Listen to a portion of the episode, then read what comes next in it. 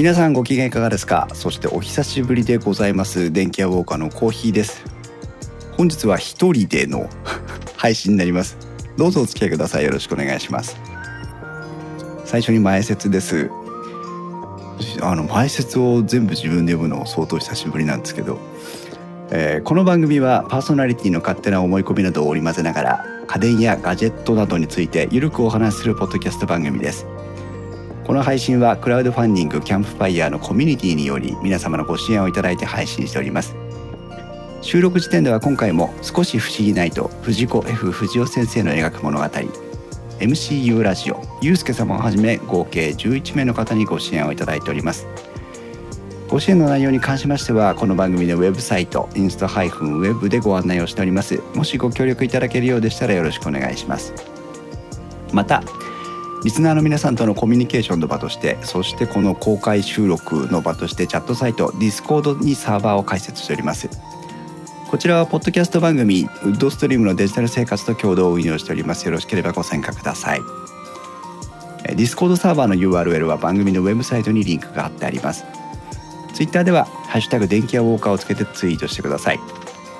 電気屋の木の字は器を使います。W は大文字でお願いします。ということで、えー、久しぶり電気屋ウォーカー、えー、あ検索さんいらっしゃいませ。公開収録初参加ありがとうございます。ぜひ皆さんもねポッドキャストでお楽しみいただいている皆さんも電気屋ウォーカーの公開収録ご参加いただけると嬉しいなと思います。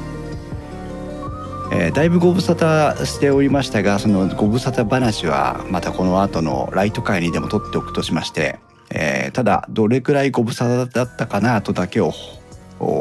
復習しておきますと。なんと第135回エモテットの傾向と対策サイバーセキュリティ最新事情をお話ししたのが4月の23日でございました。公開収録はそれよりも前になりますので4月の235月の236月の237月の23ということでちょうど今日で3ヶ月。電気屋ウォーカー2009年からお送りしてるんですが3ヶ月配信をお休みさせていただいたのは今回が初めてです。えー、特にねあの今は、えー、キャンプファイヤーでご支援をいただいたりとか皆さんからもね電気屋ウォーカーの配信待ち遠しいというお話をいただく中で、えー、3ヶ月間もお休みをいただいてね、えー、ありがたかったなと思っております。えー、改めて皆さんにこの飽きずに諦めずにお待ちいただいた皆さんに、えー、大変感謝を、えー、しておりますどうもありがとうございますそして今日ですね、えー、公開収録会場にはなんと今14名という、えー、大変多くの方に、えー、ご参加をいただきましてにぎにぎしくこれから公開収録を行っていこうという 状況になっております。本当にありがとうございます。ね倉本さん達さん木久保さんジョンフナさん、えー、ひろいばさんオリエンタルブルーさんおさんまるさんケンサックさんたい焼きさんガノさん長瀬の PC サポーターさんしんちゃんさんてっかまさんそれから福丼さんということで、えー、常連さんの方もえー、新しくご参加いただいた方も、えー、ポッドキャストを聞く線でね、お楽しみいただいてた方も、えー、いろいろいらっしゃるかなと思いますけども、これを機会にどうぞ電気屋ウォーカーの公開収録にもご参加いただいて、えー、いろんな形でね、ポッドキャストと関わりを持っていただければなと思っております。ありがとうございます。今日のテーマは、今が買い時？家電購入のトレンドというテーマでお送りしたいと思います。最初ねツイッターでツイートした時に私があのミスタイプをしまして加点購入という点数を加えるというね加点購入のトレンドというふうに書いてしまいまして皆さんが「お何だ新しいなんか話題か？加点購入ってなんだ?」というふうになりましてね、えー、皆さんからツッコミをいただいたり、えー、なんだり噛んだりいただいたんですけども、えー、ただの勘違いというかあの打ち間違いをしたという ところで。えー、大変お恥ずかしいことだったんですが。でもまああの減点式加点式ね、えー、ジョン・フラさん、えー、てっきりポイント交換のことかと思いましたってことで。ねえあのほらマイナポイントとかもあるしね、えー、加点購入いいんじゃないですか？おさんまるさん値上げ前にエアコン買おうぜということで。本当そこなんです。えー、今日のポイントはもうこれからあの詳しくねお話をしていきますけども。えー、今皆さんもいろんなこう生活の中で、え家電を買うというかちょっと金額の大きい買い物をする時に躊躇するタイミングっていうのがね多くなってきてるのかなと思ったんです。そこに、えー、至ってじゃあ皆さんが今お使いで更新を検討している家電どういうタイミングで買い替えを検討していったらいいんだろうかというのをお話ししたいなと思ってそれを思いついたのが3日ぐらい3日前ぐらいです。そこから、えー、急遽ひまちゃんと太一くんに連絡を取りまして、えー、土曜日収録をしたいんだけども時間の調整はできるだろうかと言われお願いしたんですが、うん、残念ながらお二人とも用事がありまして。でもやっぱ一人でも撮りたいなと思いましてね、まあ、復活ののろしと言っては大げさですけども今日この配信を皆様に助けていただきながら、えー、楽しい番組に、えー、していきたいなと思っております。では早速えー、今日の気になるキーワードというか気になるポイントその1、まあ、今が買い時というふうにクエスチョンマークをつけてるわけなんですけども今って家電の買い時なんだろうかということですね。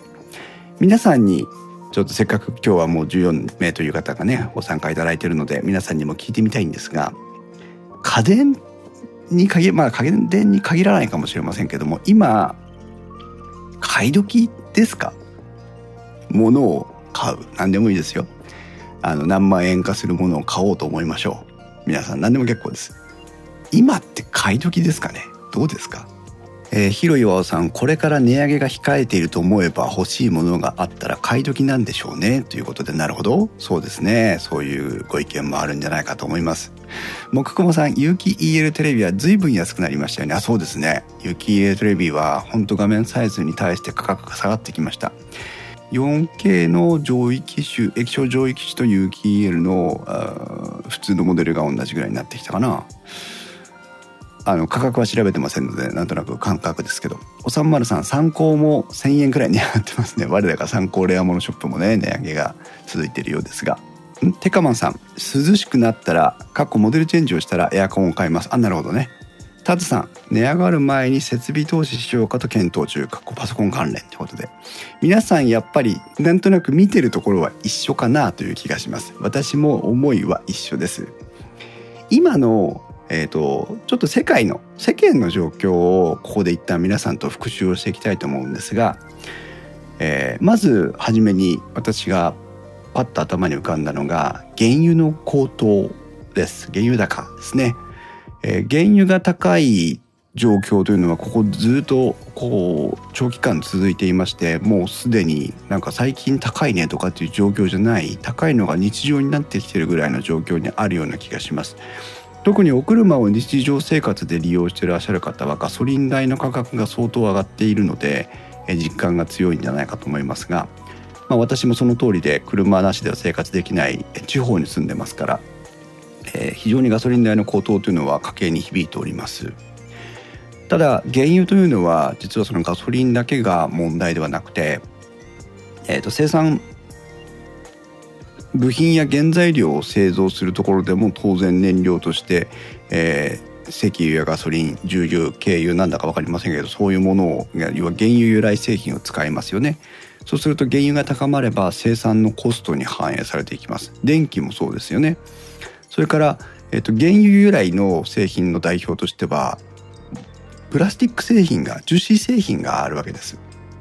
そうすると原油が高くなってるためにその樹脂製品の原材料の値段も上がっていますからまナフサとかって言ったりしますけどもナフサの値段とかも相当高くなっているようで原油高を、まあ、一つの起点としてさまざまなもうあらゆる工業製品、えー、生産部品原材料等の価格が上がってるという現状がこれあります。ねありますね。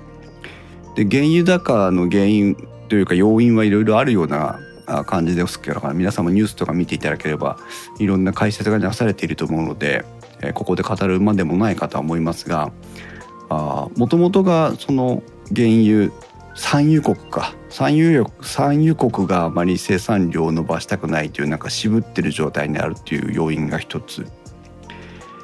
それからウクライナですよね。ロシアによるウクライナ侵攻が、まあ、次の2つ目のトピックとしては上がってくるのかなと思います。ロシアがロシアと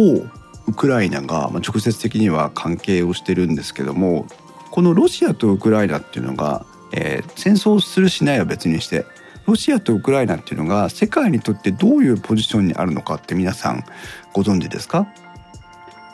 私もあの付け焼き場の知識なのでパッと調べただけの知識なので、えー、説明が足りてない部分は多いかなと思うんですが実はこのロシアとウクライナっていうのはともに一次産品の主要なサプライヤーだというふうに言われてます。独立行政法人労働政策研究研修機構というところが、え、まとめてくれた記事を参考に読んだんですけども、え、このロシアとウクライナ2つの国を合わせてですよなんと世界全体の小麦の30%賄ってるんですよ。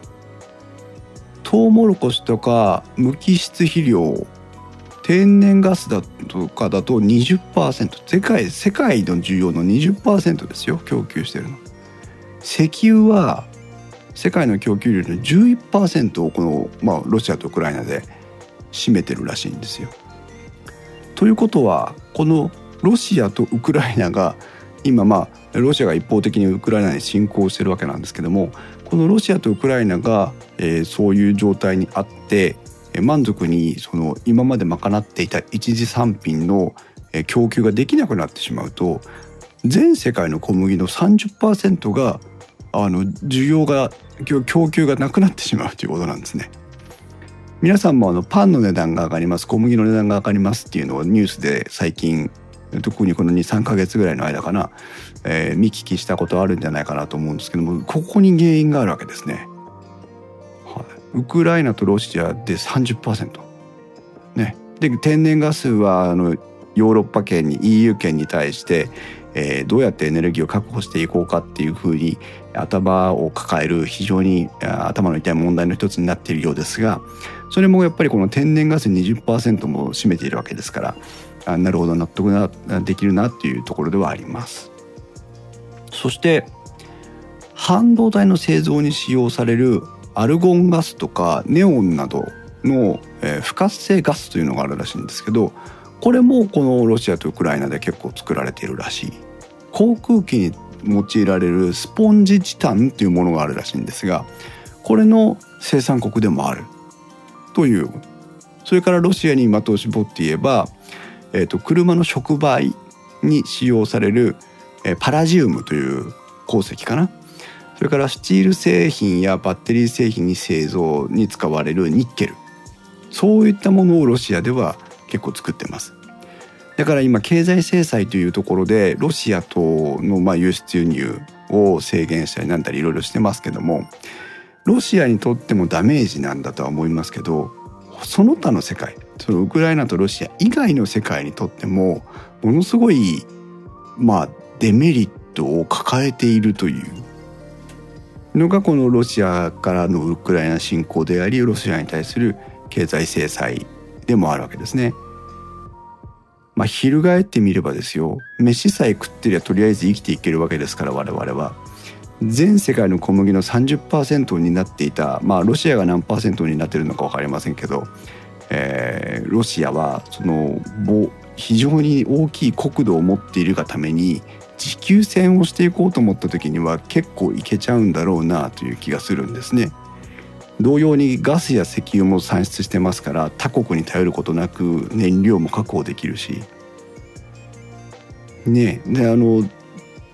アルゴンガスとかネオンをロシアの中で活用するかどうかはよく分かりませんけどもとにかくそういう原材料には困らないのがロシアっていう国なのかなっていう気がしています。経済制裁は確かにロシアにとってはダメージなんでしょうがなあそうねっていう。どっちが先に倒れるのかっていうチキンレースだなっていう気がこのことを見てみてちょっと思いました。CO2 さんいらっしゃいませ。で我々、まあ、ロシア以外の国もまあ経済制裁ってあんまり我々自身はね日常生活で実感することじゃないですけど、えー、早くこの侵略戦争状態が終結をして世界が平和に向かっていかないと 我々の生活にももうなんだろうなボディーブローのように効いてくるのがこのウクライナ侵攻に絡んだ世界の情勢不安かなというのを最近ちょっと感じています。おかしいね今日ね。今が買い時家電購入のトレンドのお話なんですが 世界情勢の話をしています。はい。それからもう一つ気になるキーワードが円安。特にこの2ヶ月ぐらいかな、えー、急激に進んできていましてもう今は私はもうチェックするのやめました。あまりにも辛すぎて。はい、円安。皆さんにとって円安って何かプラスマイナス影響ありますか？いかがですか？円安。まあ為替をねやってらっしゃる方とかあの投資でね。いうことであれば円高円安っていうのをこの乱高下してるのはもしかしたら勝負の時かもしれませんけども私たちの生活皆さんの日常に円安というのは何か影響を及ぼしているでしょうか？はい。投資信託の評価額は揺れ動いていますね。そうですね。たい焼きさん iPhone 高くなった？っていうね。確かにそういうの気になりますよね。検索さん輸入品が高くなりますね。その通りですね。本当です。CO2 さんは円安だけの影響じゃないけどガソリン高すぎて辛い。たい焼きさん FX でドル円ショートで爆死しました。それは辛い。テッカマンさんアップル製品駆け込みました。素晴らしい。ナイスハンダ流しの PC サポーターさん海外の通販好きにとっては厳しいですね。本当ですね。もう皆さんからいただいたコメントの通りです。一応ご説明をしておきますと円安に触れた場合どうなっていくかというとまあ一般論ですが円が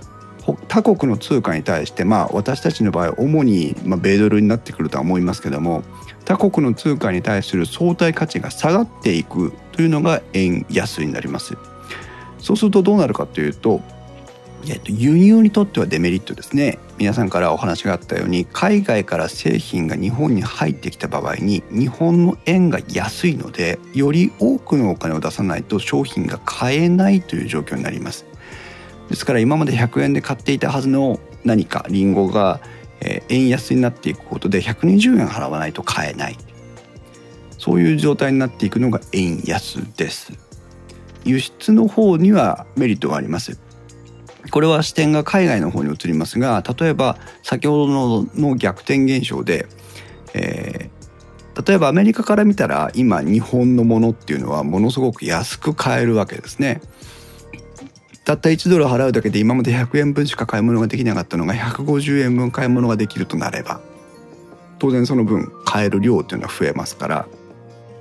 輸出には好影響があります。それから、えー、同じように観光客インバウンド需要のね観光客にもメリットがあります。えー、先ほどの説明と全く同じです。日本に来て、えー、遊ぶ時にお金がまあ、割安になるってことですよね。1ドルで、139円になるわけですから、えー、大変、えー、なんていうのかな割増で 円がもらえるようなもんですから、うん、というのがあります。ですからまあ円安局面にとっては海外製品に対しては金額が上がりやすい傾向にありますから私たちは辛いものの、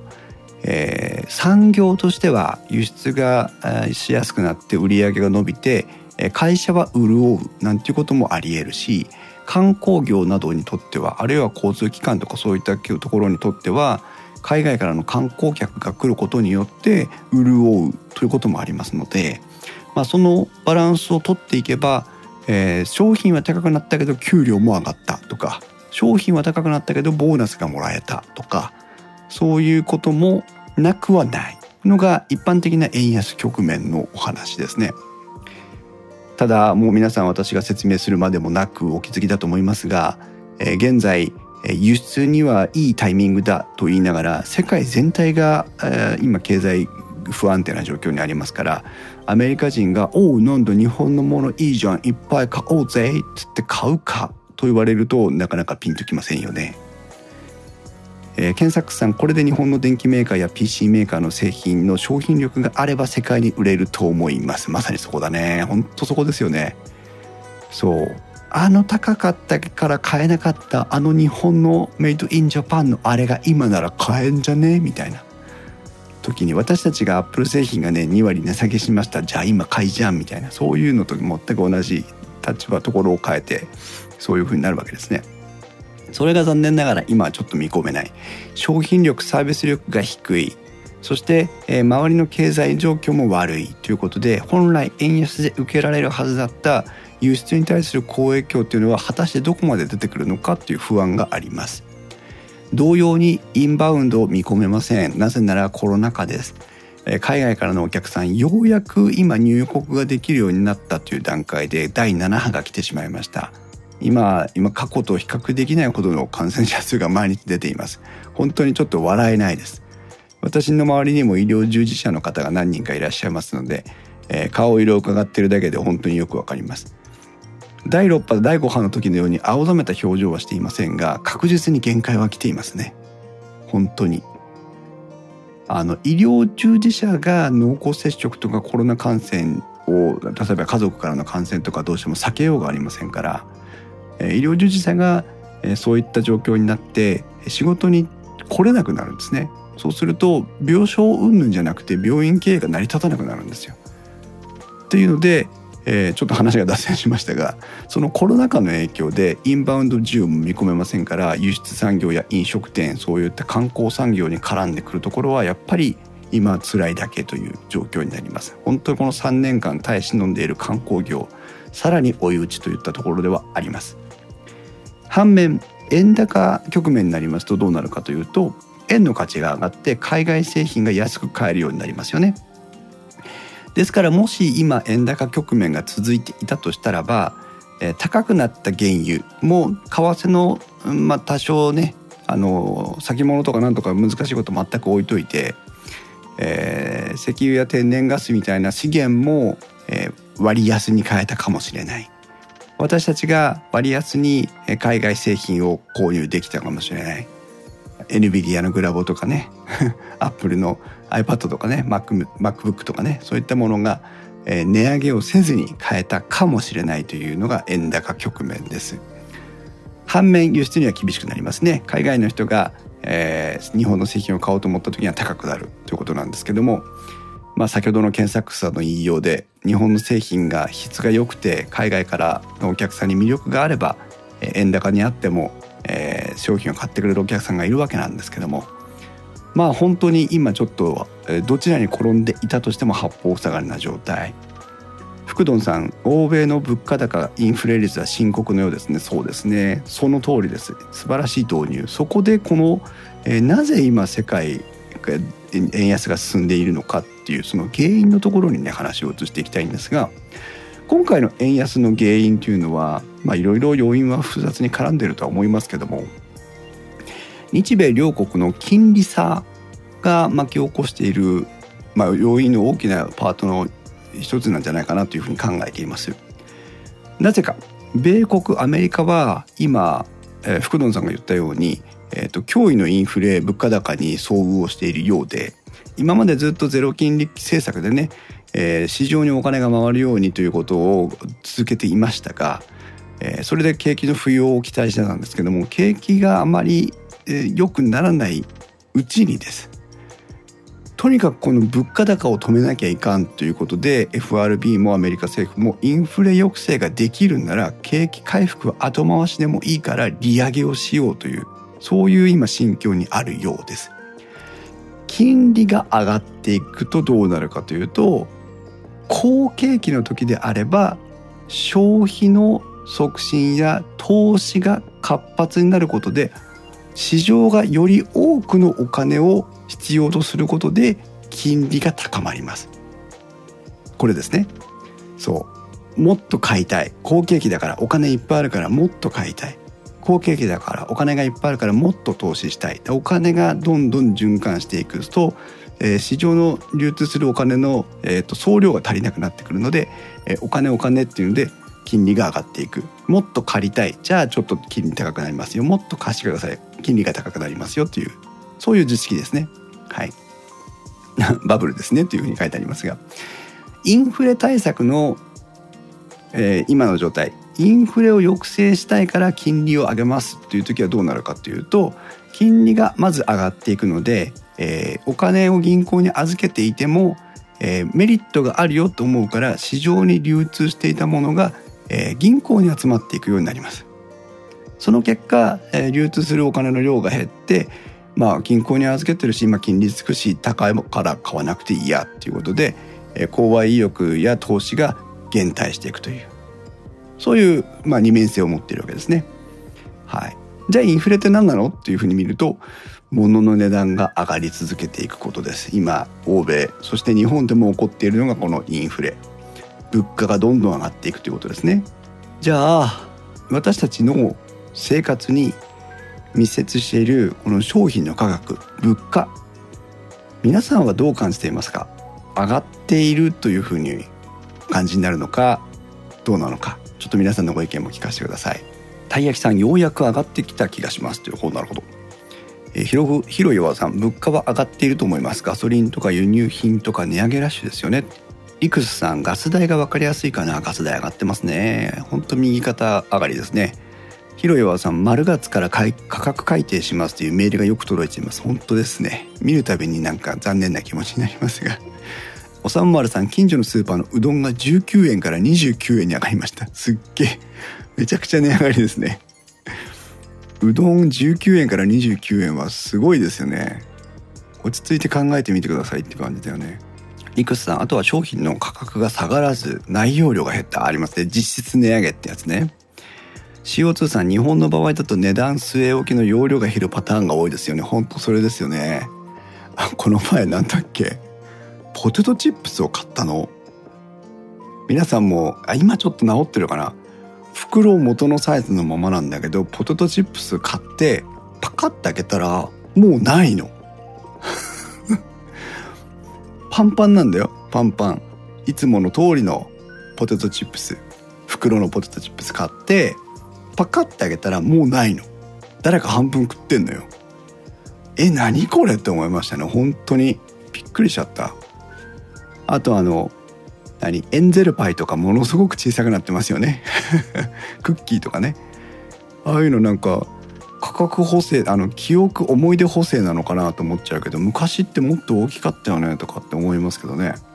検索さん社員食堂の主催が275円から290年値上がりもしましてうわ。流しの PC サポーターさん値下げ値下げと大きく表記して値上げ価格改定と小さく表記する。そうね。そうそうあるある。おさむらさん空気の値段それねポテトチップスのやつね。ほんとびっくりします、えー、消費者物価指数というのがありましてね、えー、生活に密接しているさまざまなこう商品を代表としてサンプリングして価格の変動を捉えて何パーセント値上がりしました値下がりしましたっていうのをこうまとめているのを物価指数と呼んだりするようですけども、えー、消費者物価指数については確実に上がってきています。そして今皆さんが実感していただいているようにさまざまなものの値段が上がったり内容量が減ったりしているというのが今まさに現実目の前に起きています。先ほどもねコメントありましたけどもアップル製品が価格改定する直前に滑り込みで買いましたよとかっていう話もありましたけども、えーまあ、結論現実として私たちの今日常生活の中のものの価格というのは上がっています。そして上がり続けています。今のところ、えー、何一つ、えー、物価が下がる要因はないんじゃないかなというふうに感じています。先ほど来お話ししている原油高やウクライナ侵攻ロシアに対する経済制裁それからアメリカやヨーロッパのインフレ対策による円安傾向のトレンドというのはえー、ここ多分12年ぐらいは、えー、非常にこう何て言うのかな強い感じで私たちにとって追い風なかいやいや向かい風な感じで、えー、進んでいくっていう風に私は感じています。皆さんもおそらく似たよったりそういう風な雰囲気を感じてらっしゃるんじゃないかなと思います。そうするとですよそこを捉えてみた時にもしかしたらですよ。もしかしたらです。これからも値上がりが続いていくどんどんどんどん価格が改定していく。そして、えーと、商品の供給は不足していますから、えー、売り手市場というかね、え、安く売る必要がないという状態にあって、えー、価格物価はこれからも上がっっていくというトレンドにあるんじゃないか今まさにその真っ只中にあるんじゃないかというのが、まあ、今日の、えーまあ、一つのポイントです。ということは、えー、買いたい今あるいは来年買い替えようかな再来年買い替えようかなと思っているものがあったとしたらそれは今が一番安いんじゃないというもしかしたらここ123年のうちぐらいに買い替えたいなというふうに思っているものがあったとしたら実は今が一番安いんじゃないかい？というそういうふうに私は見ています。なのでタイトルを回収しに行きますが今が買い時？というクエスチョンマークについて私が今日電気屋ウォーカーのパーソナリティとして皆さんに持ってきました答えははい今が買い時だと思いますというのが、えー、まあ結論というかね、えー、この買い時を今ではないかというふうに考えたポイントになります。例えばです、えー、これからあのね、年末に向けて、まあ、この1年半分を過ぎたわけなんですけどもブラックフライデーとかサイバーマンデーとかさまざまなそのあと年末商戦とかねそういうふうに値下げのタイミングセールやバーゲンのタイミングってあるじゃないですか、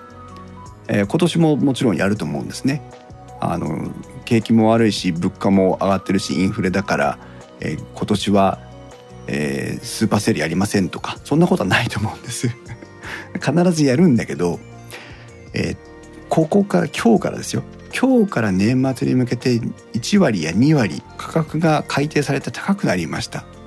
高くなりました。はいじゃあなんとかマンデーですって言って5%引きます。1割引きにしますって言われても今よりは高いんですよ。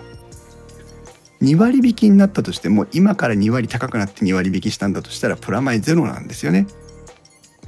じゃあジョン・フナさん散財の背中を押された気がするということで、えー、テカマンさん家電じゃないけど車買い替えよう。か車ね。車も本当に今納期が1年とかっていうのは当たり前にあるようですから、えー、人気の車種とか供給が少ない車種だったりすると難しいので本当に今のうちから話をしておいた方がいいかもしれません。なので例えばこの1年この年末までを見たとしてもえー、まあ確かにそのセールの時期を見極めるっていうのはポイントですけど、えー、供給が安定してない商品とか、えー、価格が上がりそうな商品については、えー、早め早めの検討をしていくっていうのは手かなと思います。おさんまるさん価格は上がる時はトントントントンと上がるのに下がる時はまだって下がらないのよねって本当それですね。本当同感です。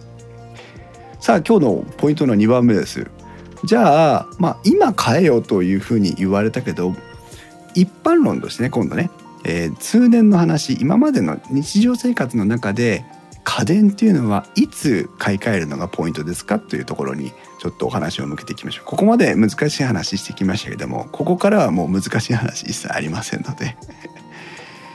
家電というのは皆さんどのタイミングで買い替えるのが一番得だと思ってますか？あのこれ質問がちょっとぼんやりしてて申し訳ないんですけども1年を見た時に例えばじゃあ何でもいいんで一つ定めたいと思いますけども何がいいかな？炊飯器だとして。炊飯器を買いたいな今年。炊飯器を買いたいなと思った時に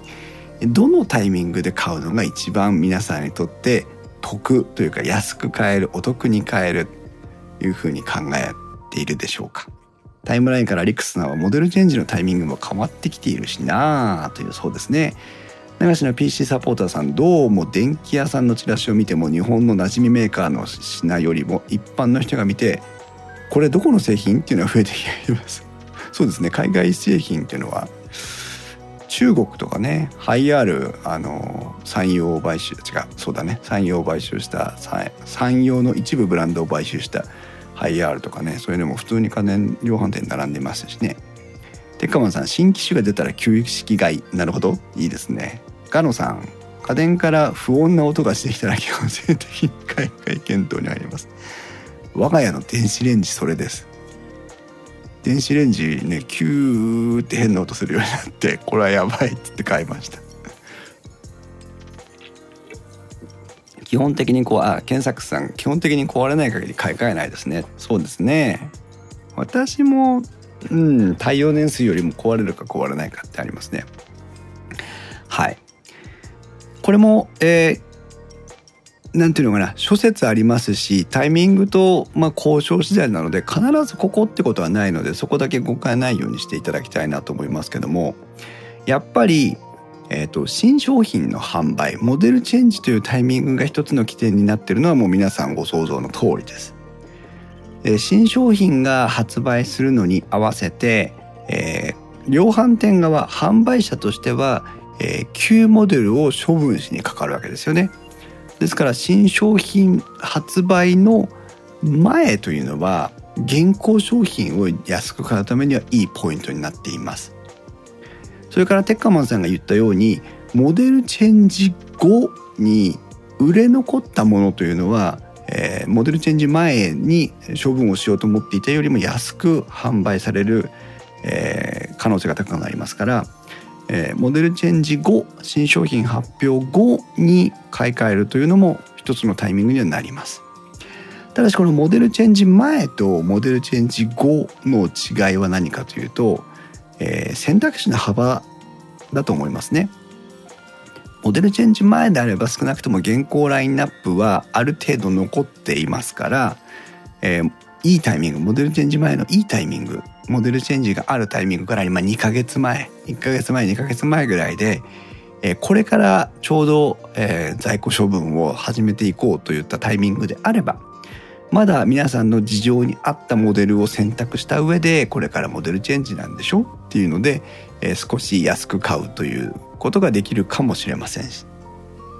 それから、えー、モデルチェンジが終わって、えー、型落ち商品になった段階でもう選択肢としては限られてきます。新しい在庫が入荷してこないわけですからどんどんと新製品に置き換わっていく分選択肢は限られますがまあでもあるものから選んで安ければいいやというふうな選択であればモデルチェンジ後を狙うということもできます。どちらのパターンであってもまあ旧式型落ちモデルというのは交渉しやすい商品ではありますから家電量販店に行って、まあ、価格交渉しやすいというねいうこともあります。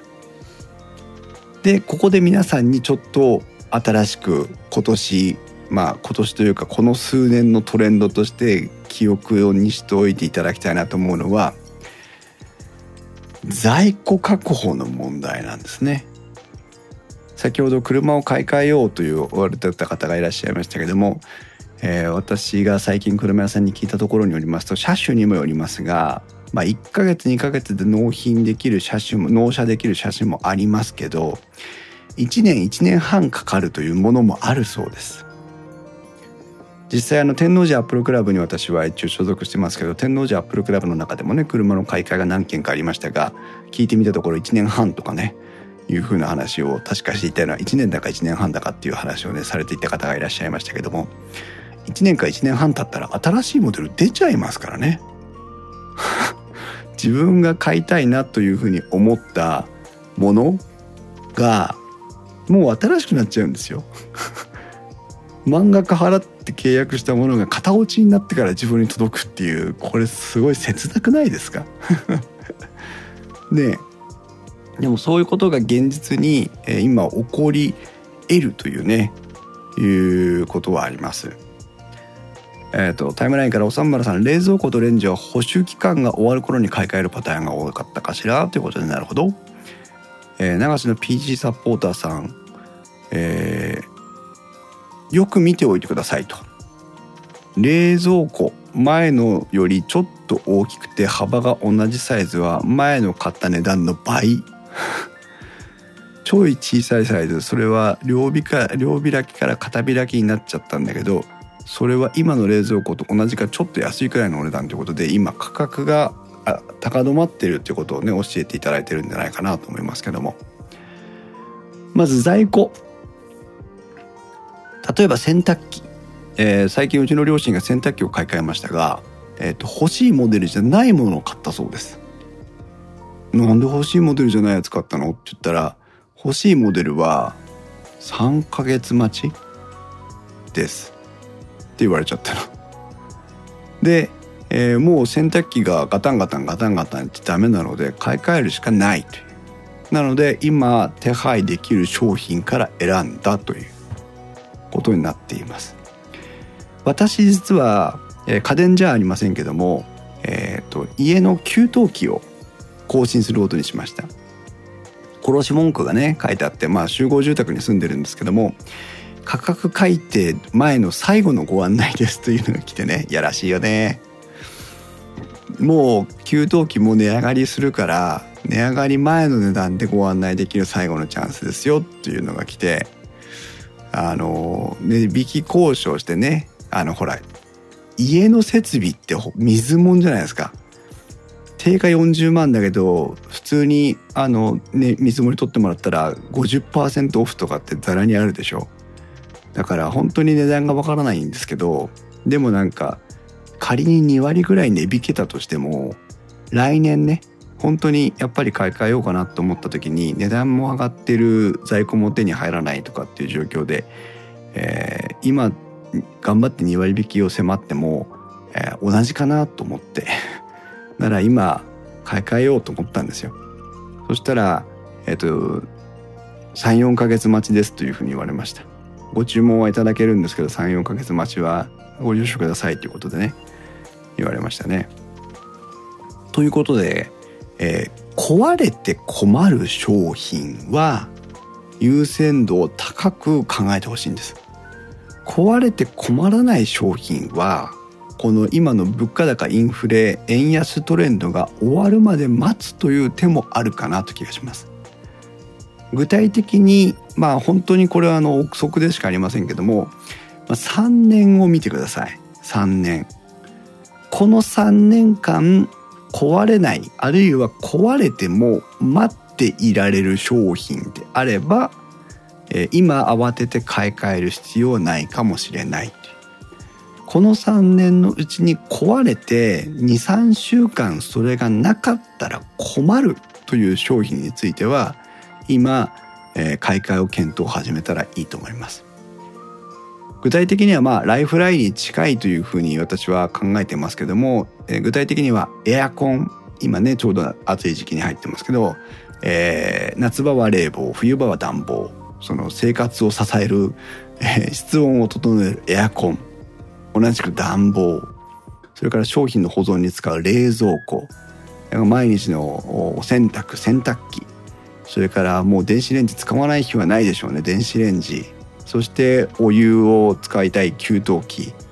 この辺りはいわばライフラインのなんかセカンドラインみたいな感じで生活を維持するためにとても重要な家電という位置づけを持ってこの3年間のうちで、えもし買い替えようと思っているならばあるいはえ、突然壊れて買い替えようと思った時に23ヶ月在庫がなくて困るというふうな、え、リスクがあると思った時に、え、買い替えを積極的に検討していていいものかなという気がします。リクスさん洗濯機は今本当に在庫ないですとね。おさんまるさんエアコンあまり使ってないからな。そういった場合はいいわけですよ。はい。それからねスマートフォン。今私たちスマホなくては生きていけないでしょ。でスマホはね買えるわけです。在庫はある。買える。買えるんだけどえー、まあ高くなるだろうなっていう気がするので、えー、今日あのベンゼンさんという私のツイッターでフォローしている可愛いアイコンの方がいるんですけどベンゼンさんがツイートしましたけど iPhone3GS は当時の購入価格がまああのキャリアの割引とか聞いてたんでしょうけど2万3000円とかって言ってましたよ。それが今や十何万でしょ なので、えー、値段が上がっていきやすいデバイスでもあるので、優先度高めに考えてもいいかなという気がします。たい焼きさんライフラインの家電は上長化なんてできないですよね。電子レンジ2個ってわけにいきませんからね。逆に優先度低めの家電は何か、えー、加湿器除湿器空気清浄機掃除機。掃除機ね。加湿器はまあなんかお風呂開けときゃいいかなって気がするし除湿器はまあちょっとなんかどうしようもないけど。でもなくても生きていける。空気清浄機もまあ環境しっかりしてくださいだし掃除機はまあほうきか雑巾クイックルワイパーで何とかしろよって思うよね。炊飯器。ちょっと私は炊飯器も優先度低めにしてみました。これはあの今土鍋っぽいやつでねあの簡単に炊けるものとかあったりしますから炊飯器もまあガス炊飯でいけるかなって思うし。テレビ、まあ、壊れれば YouTube とかでもいいし。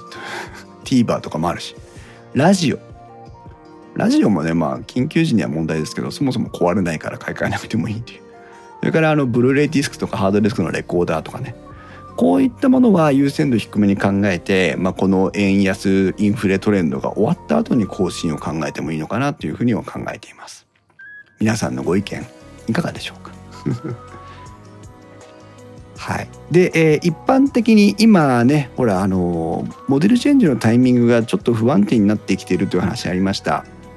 えー、新商品の発売発表があっても発売自体が遅れるとかっていうのもざらにありますので、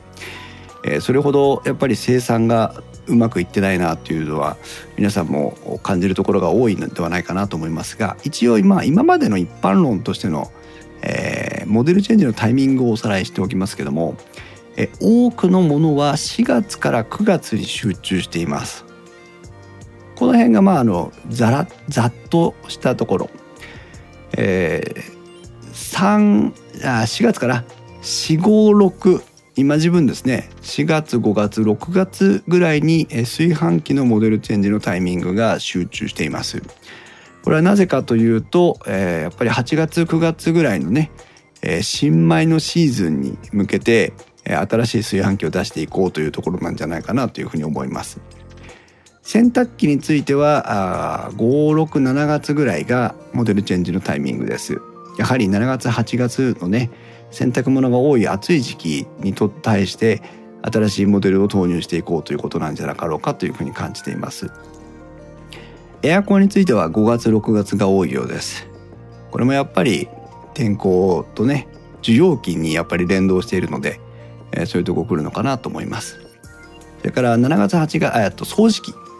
掃除機は7月から8月ぐらいがえモデルチェンジのタイミングが多いようです。これはなんか説明のしようがありませんね。はい、えー、オーブンレンジも678月ぐらいがモデルチェンジのタイミングになっているようです。冷蔵庫は7月8月。これがなんかちょっと意外だな。もうちょっと早くてもいいなと思ったんですけど。調理家電も7月8月になっておりますがこれは多分あの食欲の秋を目指してえー、美味しいいろんなこうね今まではなんか暑いからそうめんしか食べないみたいな 時から、だんだんと美味しいものにこだわる時期になっていくからかなというふうに思いますね。えー、空気清浄機や加湿器については、えー、8月9月10月ぐらいにモデルチェンジのタイミングを迎えるようです。これもやはり11月12月12月というね需要期に向けての新製品投入かなと思います。テレビについては45月の春自分と、90月の秋の頃の2回なんか新商品タイミングがあるようなので年に2回ぐらい、タイミングはあるのかなというこの辺りがまあ一般論として言われている、えー、モデルチェンジのタイミングです。だその辺りをあボーナス需要とかねあなるほど確かにそうですねその辺りを見ながら、えー、商品の買い替えタイミングというのもね、えー、見ていってほしいなと思います。まあでも一番確実なのは家電量販店に行って店員に聞いてみることです。これモデルチェンジいつ頃ですかって言って教えてくれない店員さんいませんので、ああ在庫処分したいのってありますって私聞く時ありますからね。うん、どれか売りたいのある？って。在庫処分じゃないんですけど今これ押してますとかっていうこうなんか向こうもあの上手ですからえー、いろんな、えー、切り口がありますけども。リクスさん洗濯機はドラム式と縦型でタイミングが違います。なるほど。冷蔵庫は今は春か秋の2回のモデルが変わります。へえそうなんですね。そうですね。だんだん変わってますね。ガノさん白物家電は新生活時期に合わせているような気がします。なるほど。白物なるほどね。そういうこともあるのか、ね、いろんな見方がありますけどまあ聞いてみましょうといういう感じになっておりますがまあ繰り返しになりますけども、えー、この3年我慢できるライフライン以外のものであるかどうかっていうところを見ながらちょっと優先付け優先順位の付け方をね変えていただけるといいかなというふうに思っております。ポイントの3つ目。じゃあここ一番買いましょうという時になった場合ですね。えー、私は電気屋ウォーカーの中で何度か今までにも、えー、お話をしてきました。家電はちゃんと値切って買いましょうということをお話ししてきました。今はねあのネットで買える安く買えたりすることもありますから、えー、どこでどういうふうに買うのが一番お安いのかっていうのは見ていきたいところなんですけども、えー、私は家電は基本的に家電量販店で買うことをいつも考えています。必ずそうしてるわけじゃないですよ。ただ、えー、と必ず家電量販店での価格はチェックしてます。でなぜかというとえー、家電量販店とその他のところの大きな違いの一つとして、えーと、保証期間の延長がありますね。昔はバカにしてたんですけど保証期間なんてどうせねって言ってバカにしてたんですけど、えー、例えば1年間のメーカー保証と3年間の量販店の保証がまずついてたとしてそれで3年分カバーですよね。そして、えー、と5年プラスとかって言って長期保証とかだったりしてねあの保証期間が延長がまあ、えっと、安い価格でつけられたりします。で、えー、うちの両親が結構その長期保証を利用してて、えー、長期保証まで入ってくると家電量販店の標準でついてる3年保証とかをまあほぼ使うことないと思いますけど長期保証のタイミングになってくると結構家電も壊れるそうで洗濯機のねタイミングベルトが切れたとかさ、えー、冷蔵庫の何かが壊れたとかさそういうのはあのなくはないらしいんですよ。で家電量販店は割とそこの保証をまあ割とったらおかしいですよねきちんとその 保証ですって歌ってるわけですから当たり前なんですけど、えーと、きちんと対応してくれるらしいんです。あの契約の家電修理屋さんみたいなのが来て修理をしてくれたり部品を取ってくれたりするんですねそうする部品代実費ですとかなんとかあったりするんだけど、まあ、技術料がかからなかったりとか、えーと、全部保証範囲内で終わったりとかいろいろあります。なので、えーと、大きくて高いもの冷蔵庫とか電子レンジとか エアコンとか洗濯機とかそういったものは、まあ、設置の問題もありますけども割とその長期保証まで一応なんか視野に入れて検討した方が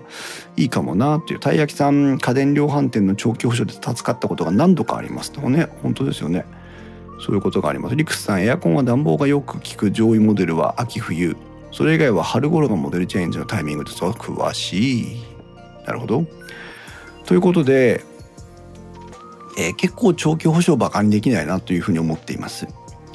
はい、設置のね必要なものについてももう語るに及ばず家電量販店が得意なところですけども、えー、最近はアプリとかを使ってこれケーズ電気ですけど、えっと、ケーズ電気で洗濯機買い替えたんですよ。で、えー、その時ケーズ電気のアプリを使って搬入経路の写真を撮ってくると5,000円引きだったかなってなるんですよ。でアプリの中にちゃんと写真を撮ってメジャーを引いて寸法を書き込めるっていう機能がついていて、えっと、ドア廊下それから浴室の入り口そして洗濯機の設置場所で今の洗濯機の、えっと、あれかな？蛇口の位置を撮影してそれぞれ高さ何センチとかっていう自分で書いてはい撮ってきたよって見せると要はあの下見をスキップできるって話ですよね。設置持ち込もうとした時にこれ入りませんってことがなくなるってことよ。でそれをしてくれると5,000円引きますとかっていうのがあったりしてなのであのそういうのはきちんと調べて、えー、やってみるのがお得です。店員さんに聞いてもいいと思います。アプリとか使って何か割引とかポイントとかついたりしますか？って聞いてみるのはねいいと思いますけど、えー、結構バカにならないなと思いました。えー、で私たちが普通やってる価格交渉とは別の枠で金額が割引できるのでいいと思います。流しの PC サポーターさん長期保証は条件をよく吟味してくださいクリーナーただしモーターは除くとか、テレビただしリモコンは除くとか要はその例外条件があるよっていうことね。はあ、それ正しいところですね。きちんと読んで、えー、からないことは、えー、説明員さんに聞いてみてください。それから値引き交渉ですけども、えー、皆さんこれは採算電気屋ウォーカーの中でお話ししてますが嫌な値引きはやめましょうね。ぐちぐちぐちぐちを店員さん捕まえてさあの上司呼んできてとかっつってやってる人たまに見かけますけどそれはねあの全然面白くありません。それはあのグッドゲームじゃないので絶対そういうのはやらない。電気屋ウォーカーのリスナーさんはやらないでください。もうその値引きはねダメです。お互いに気持ち気分よく買い物する。こっちは値引きをしてくれてお得に買えたなという満足感達成感があり店員さんは値引きをしたけどもノルマにプラスになったなというこう達成感がありお互いにその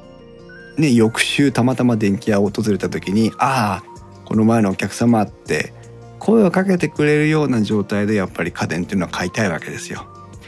ですから電気屋ボーカリストの皆さんもあのそういうやらしい値引きはしないようにしましょうと。でも値引きって難しいしどうやっていいか分かんないわっていう皆さんに、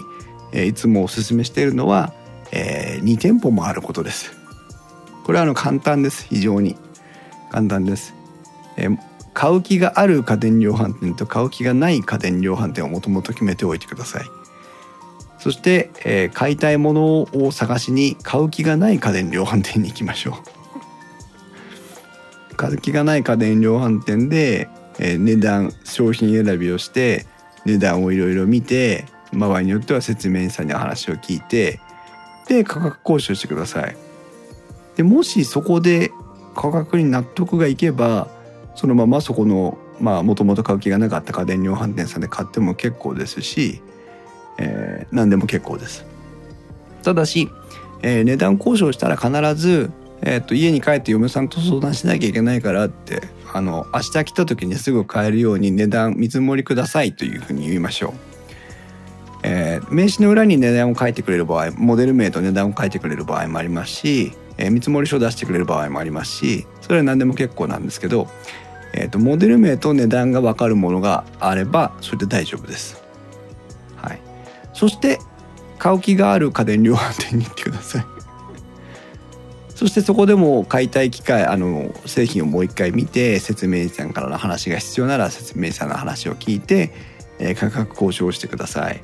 これいくらぐらいで買えるって言えばいいです。それ以上必要ないです。これいくらぐらいで買えるって聞けばいいです。これいくらか割引つくのって聞けばいいです。きちんと店員さんたちは自分たちが持てるベストの数字を出してきてくれます。そう。でもしそこの買う気がある家電量販店の、えー、方が見積もり金額を出した金額が、えー、最初に聞いていたものよりも高かったらもうこの前こっちのやつで値段聞いてきたんだけどいくらって言われちゃったんだって言って名刺を渡して見積もり書を渡してくださいそこで。そうすればその見積書なり名刺なりに抱えてある金額を基準に割引額を調整してくれます。タイムラインからアリックスさんはやはり店員と仲良くなるのが一番値引きしやすいですね。あとちゃんと見積もり書作ってほしいです。あなるほどね。はい。あのー、一人の店員さんで複数の家電を案内してくれたりするとまとめて割引とかを検討してくれるのでいいですよね。だから今日は掃除機来週は電子レンジ再来週は洗濯機なんて買うんだったらもう全部まとめてこれとこれとこれが欲しいんだけどって相談をした方がえー、家電量販店さん側からしても交渉しやすいと思います。流しの PC サポーターさん最近は白物家電も電気屋さんオリジナルモデルが多いので型式もチェックしましょう。なるほどね。え、あの OEM じゃないけど、えー、ヤマダ電気モデルとかケーズ電気モデルっていうのがあったりしてね型番が変わっていて中身はほとんど変わらないのに型番が違っていたり構成内容が変わっていたりしますからそういうのもチェックしてねという情報であります。まあ、そんなことで、えー、家電量販店店頭では割引を、えー、お願いすることができるので、うん、あとそうね。12万4800円です。って言われた時にうん。4800円なければもうあと会計するけど。って 言うとかね、うん、なんかおまけつけてくれたらうん説得しやすいとかね そんな一言で、えー、お互いにいい勝負をしていただいてグッドゲームで、えー、家電を割引をしていただいてあとはまあね、えー、在庫の確認とか納期の確認とかをして、えー、購入するという形になるんじゃないかなと思います。ジョン・フラさん、綺麗な数字作戦はよく使います。やっぱりそうですよね。相手もそのつもりで来てますからね。わざと端数を残しといて、じゃああとここ引きますから、みたいな。ね、お互いに方法があります。はい。という感じで、えまあ、少しでもね、この物価が上がったり買いにくい世の中ですけども、えー、少しでも安く、え、買えるように、えー、そこもねコミュニケーションと思って楽しんでいただけるといいんじゃないかなと思います。じゃあネット購入はダメなのか？というとそんなことありません。もちろんネットで購入していただいて安いものはそれでも結構です。保証の問題もネット購入だからといってつかないわけではありませんが割り切ることも大事ですよね。えー、ただし、えー、Amazon での購入は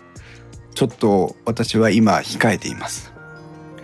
えー、Amazon はもう日常的に利用してます。今日も買い物しましたけども、えっ、ー、と最近最近でもないなここ数年ですけど、えー、ビデオカメラをね Amazon で買った時に明らかに開封品みたいなやつが来たことがあってこれ開封品だから交換してって言ってしたらまた別な開封品が来たことがあって最近 Amazon もあのわけのわからないって言ったらちょっと誤解がありますけどあのショップがねいっぱい販売アマゾン販売じゃない普通の店舗小売小売の人たちがいっぱい入ってますよね。だから、まあ、どういう管理がされているものか信用できないものが来る可能性があるのがアマゾンなんですよ。今となっては。で私は最近はあある程度の金額のものはヨドバシカメラで買うようにしています。ヨドバシカメラはそういうことありません。ヨドバシ管理の商品が来ますし、えーと、ポイントが結構還元されるのでちょっと買い物しただけでもすぐポイントがたまってあ次なんかまた買い物したいなっていうふうに思わせてくれるいいポイントがありますので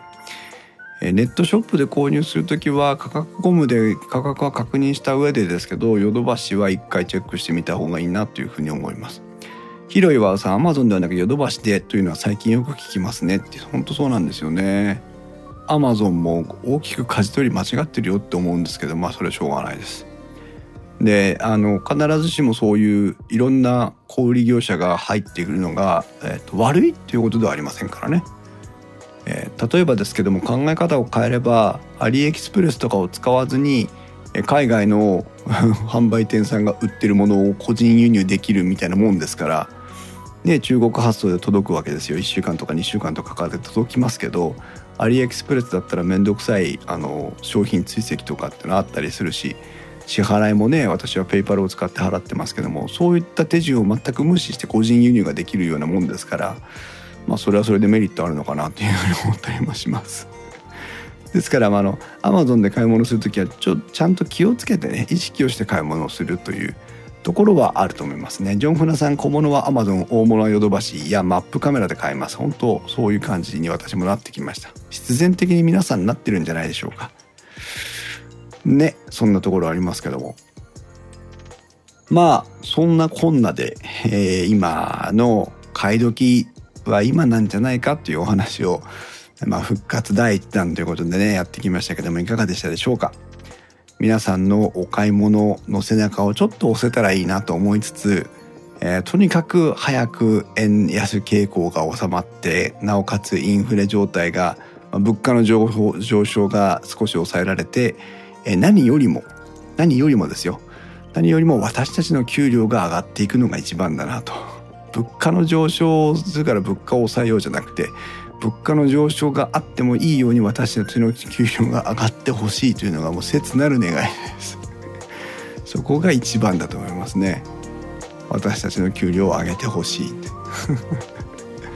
ひろよあさんタイミングのお話参考になりました。いろいろ戦略的にやりたいですね。お給料が上がってほしいというのはそうですね。皆さん本当そうですよね。そう思います、えー、皆さんの参考になりましたでしょうか。電気屋ウォーカーは面白みを優先するあまり誤りや誤解を招く表現をしてしまう場合がありますので十分ご注意ください。電気屋ウォーカーに関する感想は Discord またはツイッターでは「ハッシュタグ電気屋ウォーカー」をつけてお願いします。そしてこれからは皆さんのお便りや DM ハッシュタグ付きのツイートなんかも取り上げていくチャンスを作っていきたいと思っていますので、えこれまで以上に積極的に皆様からのコメントやお便りをお待ちしております。その方法についてはまた改めてご案内をしたいと思いますので引き続きよろしくお願いします。3ヶ月の沈黙を破って復活第1回でございました。皆様お付き合いいただいて誠にありがとうございます、えー、それではまた次回の配信まで。さようなら。